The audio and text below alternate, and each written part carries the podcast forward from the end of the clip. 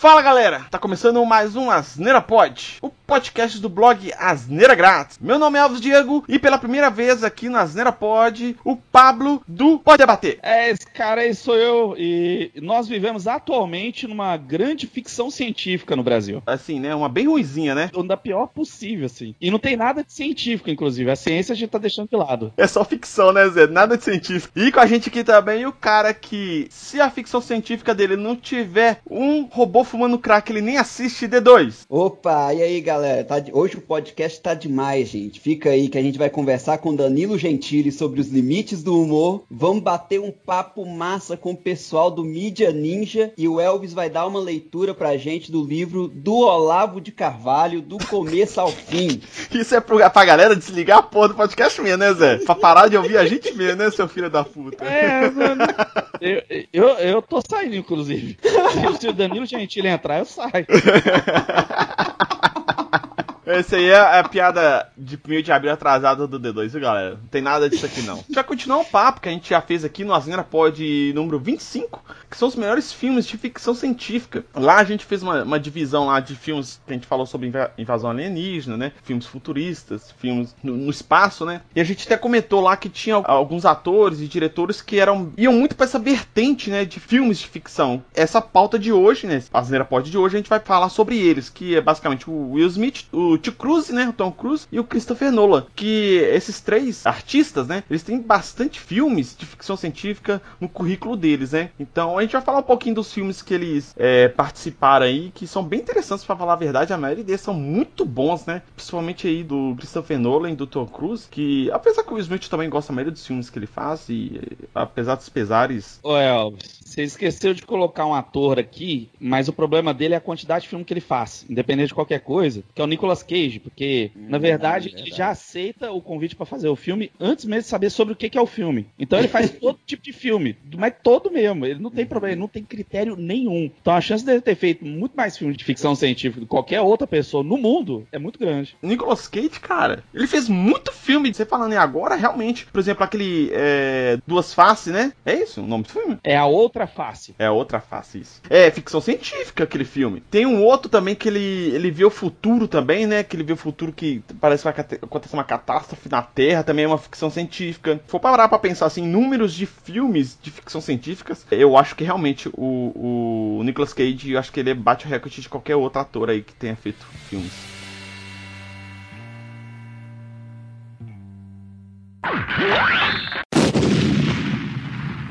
Bom, começando aqui com o primeiro bloco, a gente vai falar sobre o Will Smith, que é um cara que, como eu falei, ele tem uma carreira meio controversa, porque ele sempre prefere fazer personagens que são aqueles heróis, né? Tipo, mocinhos da história, né? Ele não costuma querer fazer os vilões e tal, tanto que ele dispensou até o, o papel para fazer o Django, né? Faroeste do Quentin Tarantino, né? Que o Michael J. Fox pegou, né? E é um ótimo filme. Pra mim é o melhor filme do Tarantino, inclusive. E ele recusou de fazer o filme porque ele achou que aquilo não era o papel que ele costumaria fazer, não é? Porque o Django lá não era basicamente o mocinho, né? Ele não era era o mocinho, mas não era bom, né? Então, ele tem sempre essa, essa pegada aí, pegar esses papéis sempre de mocinhos. Mas de qualquer forma, a, a filmografia dele eu gosto muito dos filmes dele, sabe? Tem uns aqui, uns aqui, outro ali que são meio duvidosas e tal, mas na maioria das vezes os, os filmes dele são bons, sabe? Algumas exceções que ele tenta empurrar aquele filho dele que eu acho meio chatinho, sabe?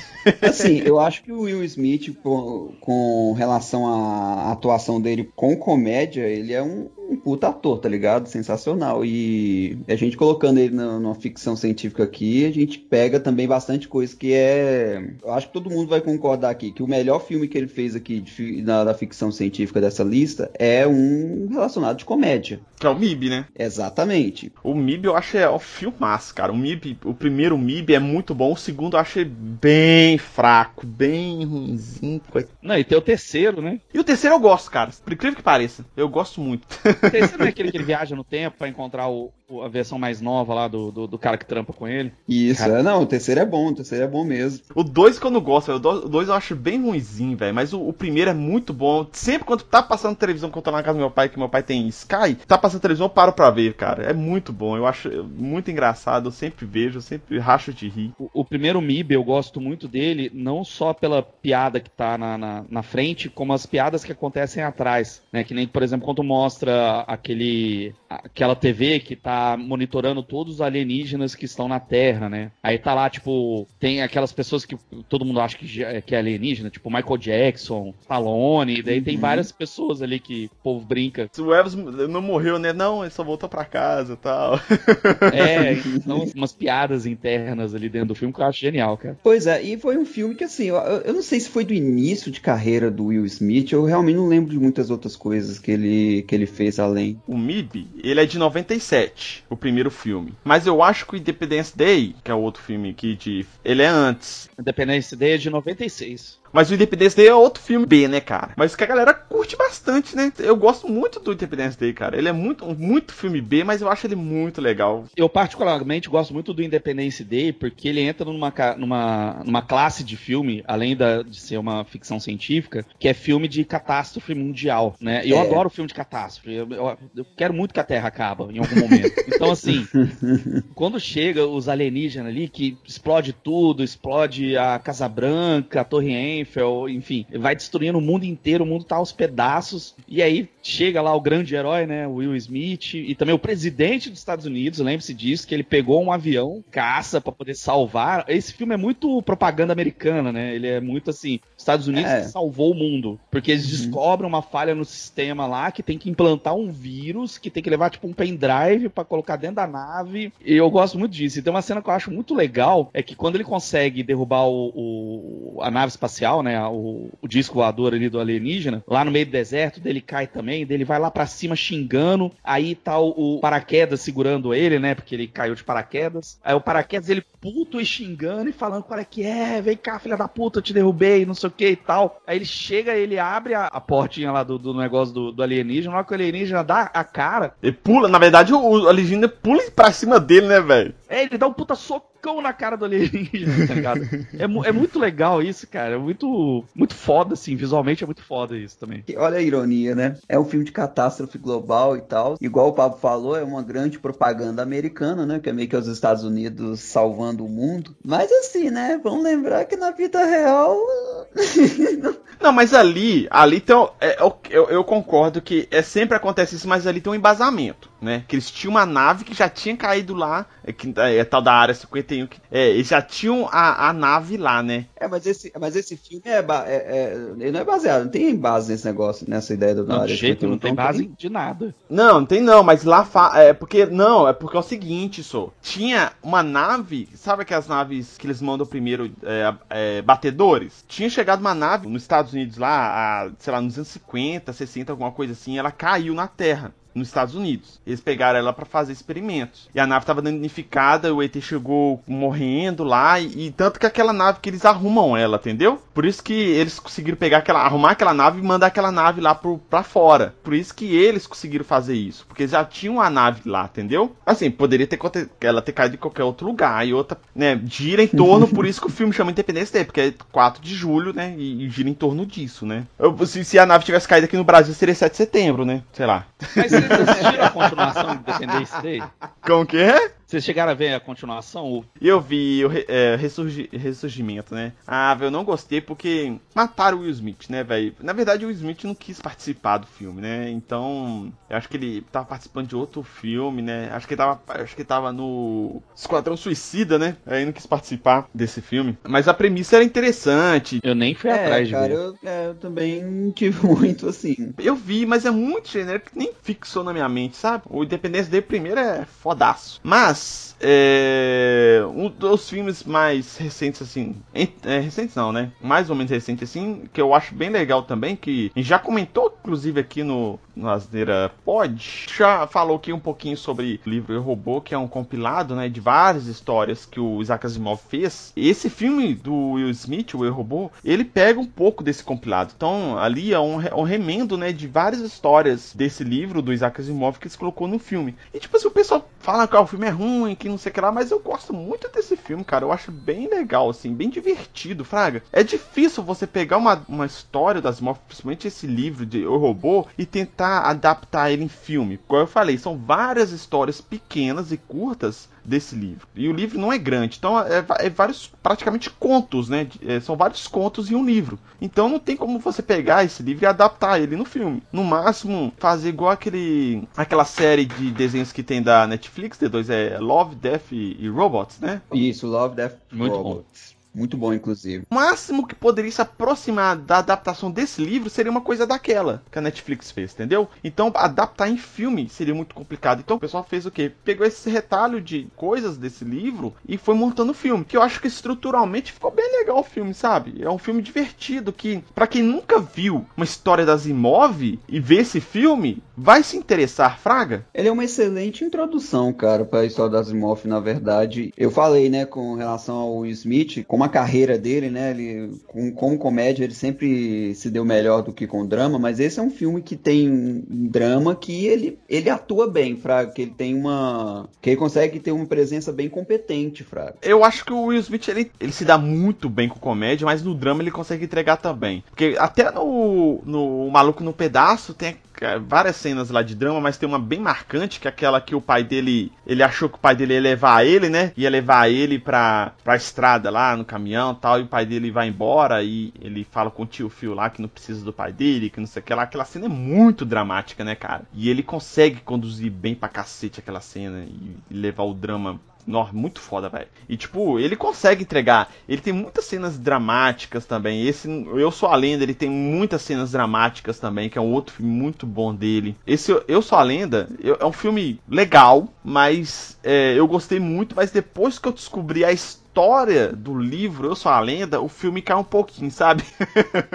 Acho que o filme ele não, é, ele não segue muito o que, que era o, o livro. Então, para muita gente, isso deve ter sido decepcionante. Mas, se, é. você vê, mas se você vê ele sem considerar que foi baseado em um livro. Não, mas nem é isso. É porque é o seguinte, por exemplo, Eu Robô, na minha opinião, para quem nunca leu o livro, deixou a história um pouco mais atrativa para as pessoas. Sim, ele atrai mais as pessoas mesmo pro livro. Só que no Eu Sou a lenda, a história do livro é mais rica e não conseguiu passar a, a, riqueza da história do livro para o filme. Uhum, aí o filme fica aquém, se for pensar, comparando. O livro deu mais, tem mais profundidade que o, o filme poderia ter passado. O pessoal fala, ah, não, mas o livro é uma mídia diferente, que tem coisa que não dá para adaptar. É, beleza, mas tipo assim, tem coisa que tem no livro lá que facilmente poderia ser adaptada. Que realmente foi uma escolha de roteiro, foi uma escolha de produção, de produtor, sei lá, não colocar daquela maneira, Fraga? Uhum, sim, cara. É, mas mesmo vendo o filme, sem ter muita base no que você leu no, no livro, você consegue perceber que a história é muito resumida. Você viu o, esse filme já, o, o, o, Pablo? Eu vi, inclusive, o livro. O livro já é muito resumido, na verdade. O livro tem só 160 páginas, né? Ele é bem pequeno o livro. Mas eu sou dessa galera aí que reclamou do final, viu? Eu achei que assim, porque toda a, a concepção do livro parte do, do, do pressuposto de, um, de uma pessoa em completa solidão que acha que aquelas criaturas, na verdade, é, então, é um vírus que se espalhou, que está tomando conta da, do, do, mundo e tal, que aquelas criaturas são malignas e etc, etc. Até que no final ele descobre que, na verdade, a lenda, o,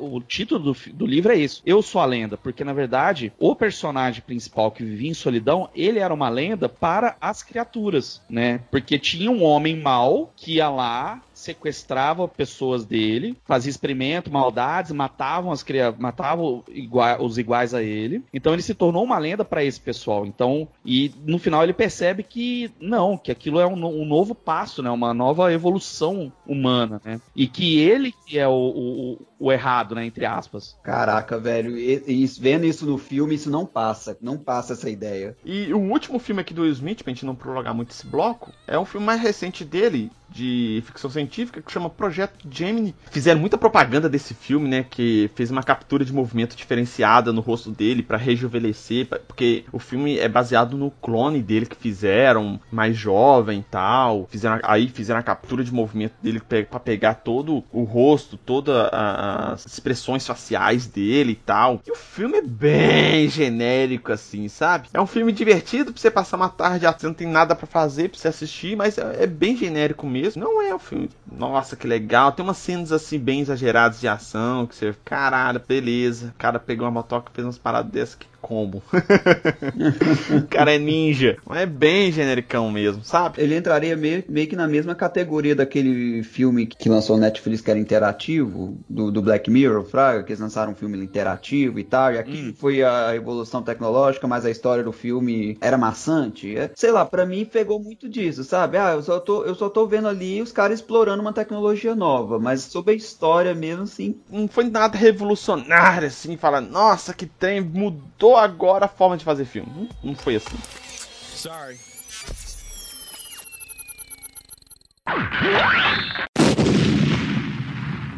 Esse bloco aqui a gente vai falar sobre os filmes do diretor Christopher Nolan. Eu acho que é um diretor bem especializado assim em filmes de ficção científica, né? Que se for ver o currículo dele assim, tem muitos filmes, inclusive o próprio trilogia Batman, era tem uma, tem uma pegada bem forte em, em ficção científica, né? Que a gente comentou no nosso Asneira Pod sobre Batman, né? Asneira Pod 64, a gente falou sobre o Batman, a gente falou sobre o, a, a trilogia de Christopher Nolan. Ele tem uma pegada bem forte aí de ficção científica. Um dos filmes que, que, que tem bem interessante, que eu, vejo a galera falar muito pouco dele, é o Grande Truque, né, cara? Ele tem uma pegada ficção científica, eu até fiquei com medo de colocar ele aqui agora, a gente tá conversando aqui. Mas é porque é uma briga entre mágicos, assim, né? É, que tem o, o, Christian Bale e o Rick Jackman. O Wolverine e o Batman. Brigando ali com os mágicos e tal. Aí eu fiquei na dúvida, assim, se coloco ou não coloco. Mas tem uma parada que tem até a bobina de Tesla, tem o David Bowie fazendo o Tesla, que a gente até comentou lá no nosso Asneira Pod especial do David Bowie que a gente fez, que a gente falou que ele participou desse filme, né? Então tem isso, tem a, a, parte de clonagem lá do filme, que é um pouco de spoiler aqui, mas é filme de 2006, foda-se. Mas de qualquer forma, é tipo, é um, é um filme de ficção científica, mas é um filme de ficção,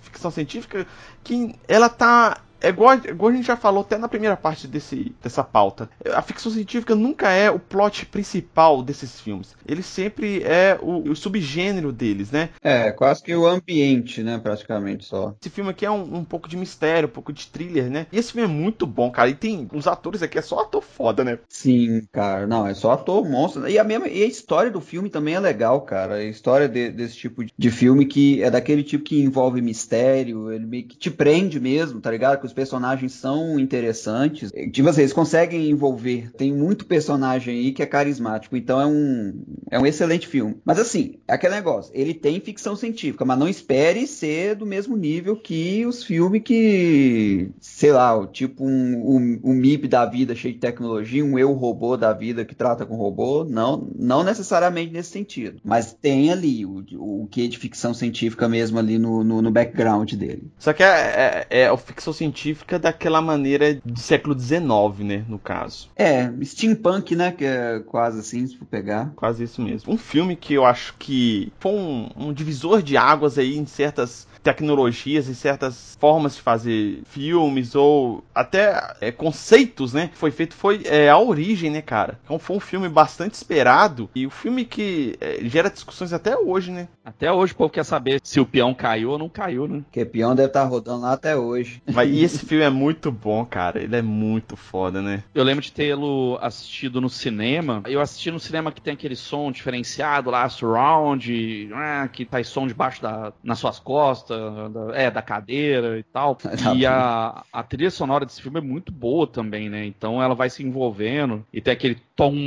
É uma coisa que é, é muito é, comum nos filmes do Christopher Nolan, né, velho? É a trilha sonora épica, né, velho? Assim, foda, né, velho? Você sempre vai ver essas trilhas sonoras muito boas nos filmes dele, né, velho? Ele preza muito pelas trilhas sonoras dos filmes, né? Assim, é um filme que a história dele é ótima, mas eu vou confessar que da primeira vez que eu vi eu não entendi, não.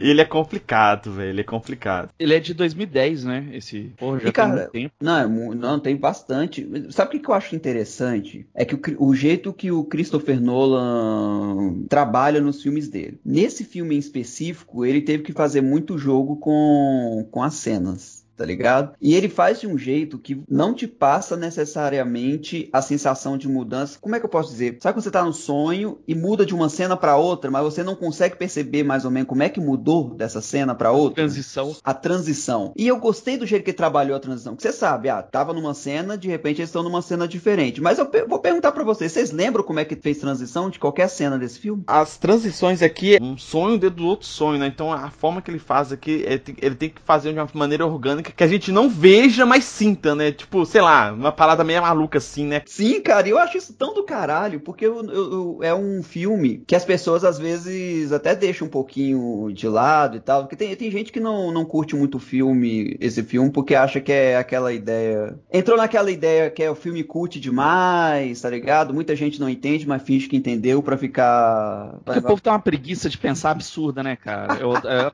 tá nascendo uma geração, não nascendo, né? Mas existe uma galera É que foda, tem velho. preguiça de pensar, mano. O povo simplesmente não quer pensar, já quer tudo. Eles querem ver o filme, ou nem ver o filme, e assistir no YouTube um cara que vai explicar o final explicado de não sei o quê. Cara, é de uma imbecilidade tão grande o final explicado de Batman. Cara, o que, que você não conseguiu entender? Claro que você não entendeu. Tá? Daí vocês pegam um filme mais cabeça que, que depois a gente também vai citar, que é o Interestelar. Pega esse filme A Origem. São filmes que realmente você tem que prestar uma atenção, você tem que dispor do seu tempo e do seu interesse pra poder entendê-lo. Né? Se você for lá preguiçoso, você não vai entender. O povo quer entender o filme vendo uma vez só, velho. E não tem como. O próprio D2 falou, da primeira vez ele não entendeu. Mas ele teve a, curiosidade de ver, rever novamente, Uhum. de ir atrás, de pesquisar tal. Não foi atrás de um final explicado da origem. Não, Não, não, né? né? Pelo amor de Deus, nem a pau. Não, e assim, gente, o jeito que o Christopher Nolan coloca a direção dele nos filmes dele é uma coisa que eu acho, assim, é de explodir a cabeça, porque ele não trabalha apenas na atuação dos caras, mas ele trabalha de um jeito no. Como que eu posso dizer? É como se ele quebrasse a quarta parede e transformasse a direção do filme em um. em um ponto E um personagem da história, né? isso, isso, ótimo, isso, num personagem da história. Então, cara, esse negócio de você sentir que mudou de uma cena pra outra, mudou de um sonho pra outro, sem perceber que mudou, eu achei sensacional, cara. Eu nunca vi isso em filme nenhum, só nesse filme que eu vi os caras fazer uma coisa dessa. Não, é aquele lance visual da, do cenário se dobrando, né? Na da cidade se dobrando Nossa, que e do tal. caralho Cara, aquilo, que velho. visual, que incrível. O visual dos filmes dele são muito bons, né, cara? E uma coisa que eu reparei, a maioria dos filmes dele, né, a filmografia que eu tô olhando aqui, ele tem muito filme que ele mexe muito com essa a, a timeline dos filmes, né? Igual o filme Amnésia, lá de 2000. Não é uma timeline comum, fluida, né? Ele sempre mexe com isso. Por exemplo, o Dunkirk é mais ou menos igual. São duas timelines se encontrando em uma. Então ele sempre tem esses, essas é, partes do filme, ou, ou cenas do filme, que sempre tem essa interseção em algum momento de duas timelines, né? De duas histórias aí, micro histórias dentro do filme, que estão ocorrendo em paralelo. é, ou tá vindo do futuro, ou tá vindo do, e tá vindo do passado que eu vou encontrar no presente, e eu, sabe, tipo, uma coisa assim. Ele sempre gosta, curte de fazer isso, né, velho? E sempre mexer com o tempo, né, velho? Se- Eles ou a, a história do filme mexe com o tempo, ou a forma de contar a história de uma maneira não linear. Então ele sempre mexe com o tempo de uma forma diferente, né, velho? Inclusive, aproveita e já faz o gancho, Interestelar aí, cara. O tempo é o personagem nesse filme. É o personagem. E pra mim esse filme seria perfeito se não fosse aquele finalzinho lá, que eu achei bem forçado. Você não acha que o amor salvou? Cara, como você não tem coração? o amor é tudo. O, ator, o, o amor é um personagem naquele filme, cara. Não é isso, sabe? Porque o filme ele é baseado todo numa. Fica aqui a denúncia, claramente. Elvis é uma pessoa sem coração. O amor é a verdadeira ficção científica desse filme, caralho. O tempo todo.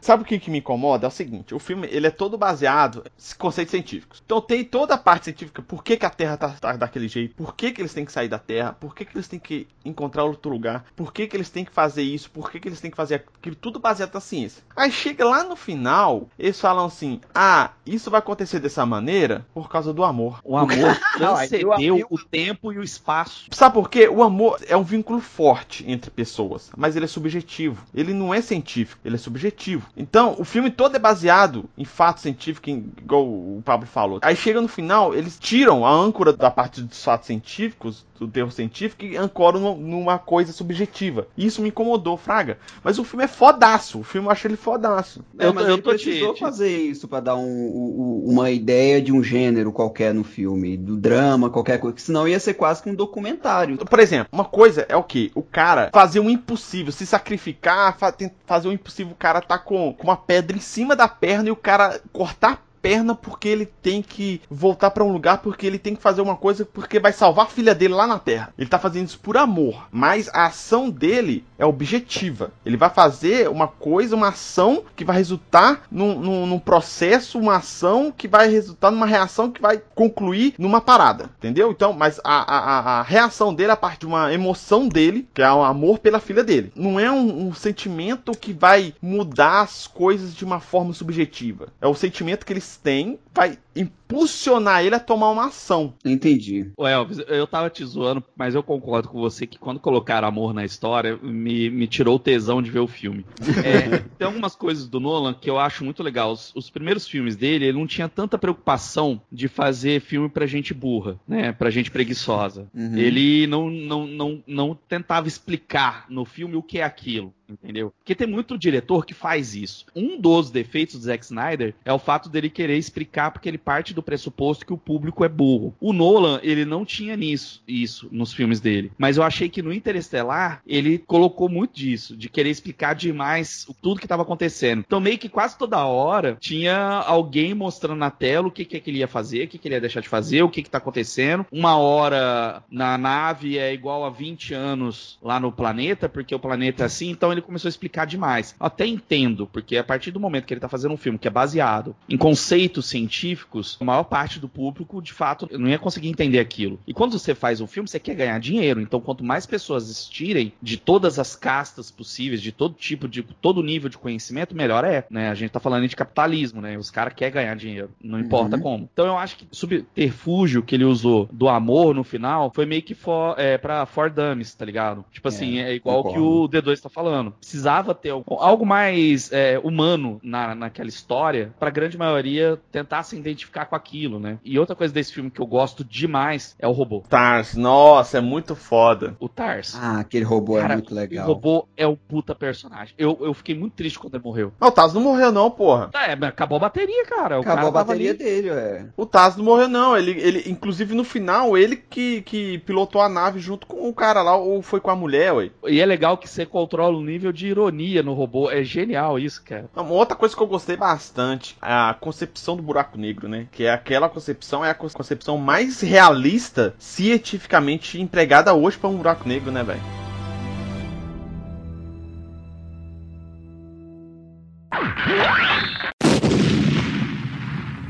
Um outro ator também que é famoso, né, por fazer ficções científicas é o Tom Cruise. Cara, eu sou muito fã dele. Faz muito filme bom, cara. Ó, oh, Elvis, eu digo mais, hein? Tom Cruise não é famoso só por ser um, um, belíssimo ator no sentido físico também, mas como um ótimo ator no sentido de atuação, mas também um dos melhores corredores de filmes que existe. É um dos caras que mais sabe correr em filme. Todos esses filmes que tá na lista, ele correu. E correu bonito. Ele não corre de qualquer jeito. Ele tem a corrida do Tom Cruise. Mas Minority Report. Esse é ficção científica. Esse é totalmente, do início ao fim. E esse filme é muito bom, né, cara? Eu gosto muito dele. Eu gosto muito do conceito dele, né? Que traz uma reflexão até filosófica em cima. Eles partem do pressuposto que tem uma tecnologia lá que prevê o futuro. Então eles conseguem prever quem vai cometer um crime antes da pessoa cometer o crime. E aí ele manda a polícia lá prender a pessoa. Porém, qual é a indagação? Se a pessoa não cometeu o crime porque foi impedida, por que ela vai ter que sofrer a pena daquilo? Entendeu? Entendeu? Então é, é uma reflexão muito interessante que esse filme traz por causa disso. Eu acho muito interessante, porque assim, sei lá, eu posso ter. a tá num dia puto com meu chefe, aí eu só penso, puta, eu queria, podia matar esse filho da puta. Aí de repente o negocinho lá da polícia apareceu, ó, fulano de tal tem a pretensão de matar o chefe. Mas, mano, às vezes a gente fala uma coisa da boca para fora. Não, mas aí que tá. Ele tem essa discussão lá na hora que o, o cara do governo vai lá fiscalizar ele, né? Ele bota uma bola na mesa e rola a bola até no, no final da mesa. A, a, bola, quando vai, sai da mesa, vai cair no chão, o outro cara pega, tá fiscalizando. Ele fala, por que você pegou a bola? Ele falou assim, ah, ela ia cair no chão. Mas tem certeza? Que ela ia cair no chão? Mas tenho. Então, entendeu? Então, tipo assim, eles não prendem o cara por pensar em fazer a ação. Ele prende o cara porque ele executou a ação antes dele executar a ação. Então ele não executou. Sim, mas essa é a discussão do filme, entendeu? Ele não executou, mas ele iria executar. Ele não pensou em executar. Ele iria executar, mas ele não executou, mas ele iria executar. Essa é a discussão do filme. Tanto que eles param com esse negócio de precog, né? O cerne da história do filme é esse. Que eles iam acabar com essa questão do precogs. O cara lá, o chefe chefão do, do, do projeto, ele comete um, um assassinato lá para encobrir alguns fatos para manter o projeto, né? Sim. Uhum. É uma adaptação de livro. Também teve bastante gente falando que não foi uma adaptação muito boa, que é a Guerra dos Mundos, né? O pessoal teve bastante crítica desse filme. Que o, o, livro também o pessoal fala que é muito bom. Eu não li o livro, mas o filme é, é legal. Assim, não é que, nossa, que filmaço, não sei o que lá, mas é um filme interessante. Cara, esse foi um filme que quando eu peguei ele pra, pra ver, foi porque eu tinha acabado de. Eu não conhecia muito dele, não. Aí eu tinha acabado de ouvir a história desse Guerra dos Mundos, o que, que esse negócio aí causou. Que era um radialista que tava lendo e ele fez uns efeitos que, por acaso, o efeito estava muito convincente. É, e a galera começou a achar que era verdade. O Orson Welles, o nome desse radialista. Isso, Orson Welles, exatamente. Interessei de ver esse filme é por causa disso, é por causa da, da ideia da, dessa história do Guerra dos Mundos. Eu vou te falar assim, cara, o filme entrega o que ele promete, tá ligado? A história é bem aquilo mesmo. Você leu o livro? Sim. Então não tem muita muito o que dizer, não, mas é assim, lembra que é da década, o quê? Década de 50, década de 40 ou 50, assim, mais ou menos, tá ligado? É o, o jeito que a galera via que esse alienígena. É década de 30 o livro. Década de 30, é, cara. Então é o jeito que eles viam na, na, na questão. Adaptar isso pra mídia moderna, fi, é um inferno. É Perdão, um inferno. peraí, eu tô, tô recebendo aqui no ponto do diretor. O livro, ele foi escrito, na verdade, é um, esse romance, ele foi escrito em 1897. pois é, cara. Então, assim, o filme, o que, que ele se propôs a fazer, que era, né, seguir a história desse conto, ele consegue. Mas a gente não consegue abraçar muito, que até mesmo pra época parece meio que datado, Fraga. Tipo, ah, é os alienígenas que vieram de Marte. Só que todo mundo sabe que Marte. Ninguém, ninguém, ninguém imagina que tenha vida em Marte mais. Tá ligado? Se alguém chegar e falar que tem vida em Marte agora, vai ser surpresa. Mas antigamente as pessoas imaginavam que tinha, que Marte era um planeta totalmente habitável. Então é por causa disso que esse filme pode parecer meio defasado, tá ligado? Até mesmo pra época. Parece mesmo. E assim, né, porra, velho, alienígena com cabeça de pica, puta que pariu. Eu achei interessante. Qual é o nome daquele filme do Bruce Willis, dirigido pelo Night Shyamalan? O filme Sinais é parecido com esse filme, porque basicamente o final é o mesmo no, no Guerra dos Mundos, né? O marciano, o que vence eles, na verdade, é uma bactéria terrestre, que eles pegam lá, eles começam a morrer, eles pegam e vaza, tá ligado? Tipo, não, uhum. deu ruim aqui, pessoal, volta tudo. E nos sinais, o, a água. É o ponto fraco deles. O planeta até tem 70% dele é coberto por água. o ser humano tem não sei quantos por cento de água também no, no organismo. E o que dá ruim pro, pro, pros bichos que invadem aqui é a água. É uns alienígenas sem estratégia. É, velho, até, os, até a gente que da Terra que é mais burro que eles manda sonda para outros planetas antes de ir pra, pro outro planeta, para saber, para entender como que é o outro planeta antes de ir. Os caras não fazem isso, velho. Ah, toma no cu também, tem que se fuder mesmo. É por isso que até hoje a gente não foi cara. Os alienígenas quando colam aqui, o que, que eles fazem? Sequestra a vaca, enfia os trem no rabo dos outros, saca? Não faz, fica fazendo desenho em plantação. Não faz nada efetivo, entendeu? Fala nada certo. Mas, um outro filme aí que também que é bem interessante, assim, de ficção científica do, do Tio Cruz é o Oblivion. É muito legal esse filme, né, velho? Que mexe com, com uma parada. É,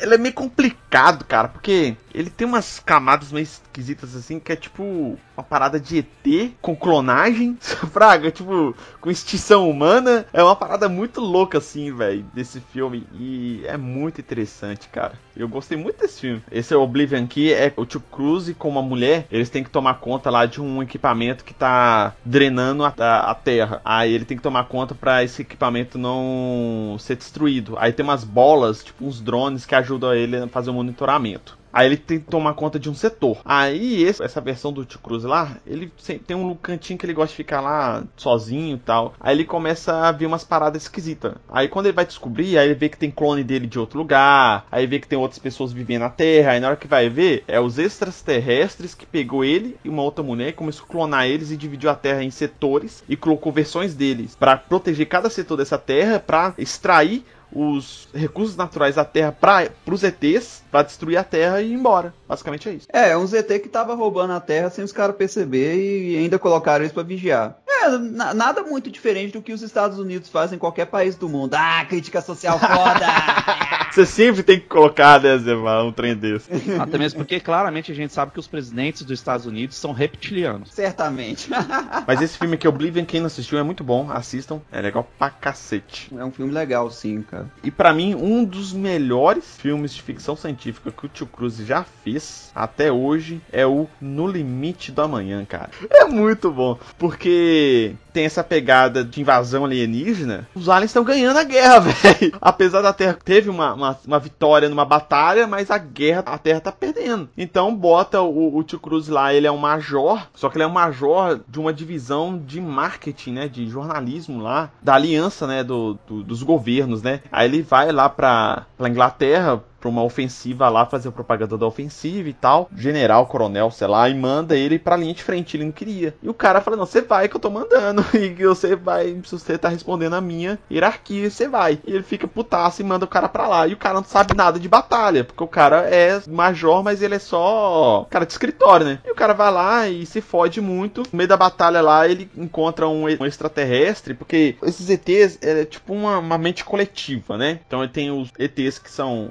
de ataque, né? Que são os menores de ataque, tem os médios lá, que é tipo que controla a tropa e tal, que sempre tem um de acordo com a quantidade de, sei lá, milhares, milhões de, de, de CTs me menores. E tem os alfas lá e, e tal. Os ômega, esses azuis é, médios são os alfas e tem os ômegas que controlam, faz o controle do ataque mesmo. Aí tem esse esse alfa que cai em cima, morre e cai em cima dele. E o sangue desse alfa, ele tem um controle dele conseguir voltar no tempo quando ele morre. Pra, é por isso que eles nunca perdem a batalha. Então ele consegue, toda vez que ele morre, ele reinicia o dia. É tipo o dia da marmota. E é muito legal esse filme, cara. E vai fazendo isso e tal. Inclusive, eles falaram que vai ter uma continuação. Aí eu não sei se vai ser um prequel contando a história da mulher. Porque ele encontra a mulher que aconteceu isso com ela antes. Emily Blunt. Ela faz o, o papel da mulher que aconteceu isso com ela. Uma batalha anterior que a, que a Terra ganhou. Na batalha anterior. Isso aconteceu com ela. Só que como teve, ela machucou e teve transfusão de sangue, ela perdeu o poder que ficava no sangue. Aí eu não sei se o próximo filme que eles vão fazer se vai contar a história dela. Eu não sei. Só sei que vai ter um, um outro filme. Aí não sei, não sei se a continuação vai ser um prequel ou, ou uma, uma sequel, né? Vai ser uma, uma continuação mesmo. Mas é um filme muito bom. Quem não assistiu, assista, que é um filmaço, um filmaço mesmo. Vale a pena demais assistir. Eu te falo que até assim, dessa lista, esse é um dos melhores e da carreira do Tom Cruise, certamente é o melhor. Da carreira do Tom Cruise é, é foda pra falar qual que é o melhor. Eu, eu assim, eu gosto muito do Missão Impossível. Eu gosto de Magnolia.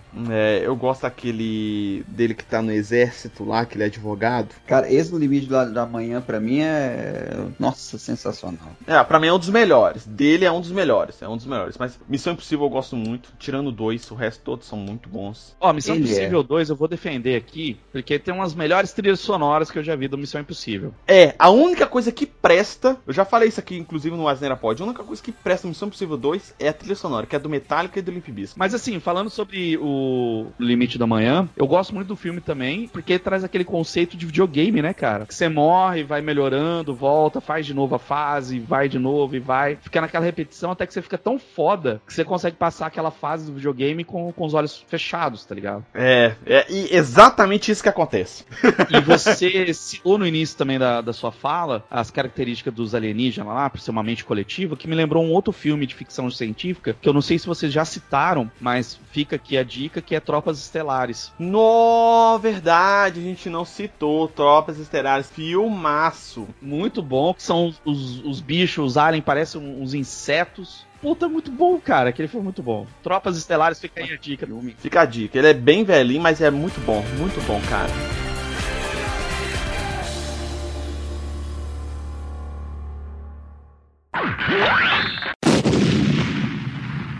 Bom, galera, esses foram alguns outros filmes da continuação aqui de melhores filmes de ficção científica, da parte 2 aqui, né? Que a gente tá fazendo, com a participação aí do Pablo. Chamei ele aqui de última hora para participar. Mas é, é, uma conversa que a gente já tava tendo de chamar ele aqui para participar, né, Pablo? Sim, a gente já tá. A gente tá flertando a participação já, né? Isso, aí o Pablo a gente já conhece já tem um tempão já e já conversava e tal, mas acabou que a gente tinha uma gravação, só que pra sexta-feira, só que sexta-feira mingou, aí não dava, aí tinha que ter uma gravação essa semana e vamos, Pablo, rola, rola, então vamos lá. Aí o Pablo ajudou a gente aqui. Quem curtiu aí essa lista de filmes aí que a gente falou, se faltou alguns filmes aí do Will Smith, do Christopher Nolan, do Tom Cruise aqui, que a gente falou de ficção científica deles aqui, comente aí no post do blog, lá no YouTube também, ou nas plataformas aí, nos aplicativos de podcasts aí, pode comentar lá que a gente sempre vai discutir, ou nas redes sociais também, que o D2 vai passar daqui a pouco, pra gente conversar. É, o Asneira Pod, ele tá em vários aplicativos aí de podcast, se você pesquisar aí, Deezer, no Spotify, no Apple Podcasts, no Google Podcasts, no Castbox, no YouTube uma pancada de outros, mais de 40 aplicativos aí. Da última vez que eu contei já tinha mais de 40. É, se você quiser a lista, se tiver algum, algum aplicativo específico aí, só você procurar por Asneira Pod, você vai encontrar lá. No nosso site, asneiragraça.com.br, tem uma página lá específica para isso, tá no cantinho da tela lá a lista dos aplicativos que o nosso podcast está. A gente também tem o Asneira News e o 2 Minutos de Ódio. Tá tudo no feed do Asneira Pod, então só você procurar por lá. O Asneira News é o nosso podcast de notícias bem bizarras aí, bem malucas que a gente costuma fazer aí de vez em quando, pra gente dar uma risada. Da semana passada, inclusive, teve a participação da minha esposa, a Priscila, que ficou muito bom, né, D2? Ficou bem engraçado, teve umas notícias bem, bem malucas lá. Até agora tô querendo aquela carteira, inclusive, viu? Que é a carteira de trânsito. Ficou muito bom. Tem o 2 Minutos de Ódio também, é baseado aí no livro clássico de George Orwell, em 1980 84, que a gente sempre fala, expressa nossa raiva ou ódio sobre um assunto qualquer, que é sempre um de nós aqui, ou, ou eu, ou D2, ou Bruno, a gente fala aí sobre um assunto. Se vocês quiserem também sugerir algum assunto para ele, alguma pauta aqui para Asneira Pod ou alguma notícia para Asneira News, D2 vai passar as redes sociais aí e os contatos nossos agora. Twitter, Facebook ou Instagram, só digitar barra Asneira Grátis, segue a gente lá para estar sempre atualizado do nosso conteúdo. Caso vocês queiram entrar em contato com a gente por e-mail, o e-mail é contato@asneiragratis.com.br ou então vocês podem estar comentando no, no post do blog Asneira Grátis grátis.com.br. Ou então vocês também podem estar comentando no nosso canal no YouTube Asneira Grátis. É, o meu Twitter, o Instagram do Pablo e do Pode Debater vai estar aqui no post. E o Twitter também do D2 vai estar aqui no post, para quem quiser conversar diretamente com a gente. É, agradecer a participação do Pablo aí, novamente. Foi bem bacana aqui. Espero o Pablo possa participar novamente aí em outras ocasiões, com outras pautas aí. Talvez na Asneira News aí, que é bem legal também. Eu ia falar isso, irmão. Me chama pra esse Asneira News, que eu adoro falar de coisa bizarra. E, e esse, né, esse outro podcast seu de ódio aí, eu, eu, eu nasci pra odiar.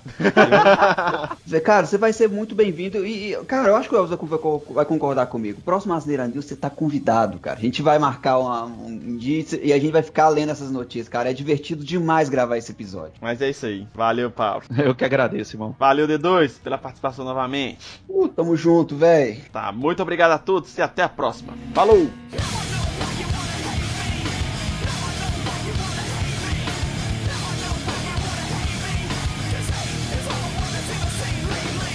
Eu já falei isso aqui, inclusive, no Asneira Pod. A única coisa que presta no Missão Possível 2 é a trilha sonora, que é do Metallica e do Limp Bizkit. E tem pombo também, porque John Woo adora colocar pombo hum. nos filmes dele. Então tem pombo, o filme que tem pombo é filme bom. pombo é rato que voa, que transmite doença pra cacete. Não, mas pombo é um bicho voa, cara, é legal. Não é não.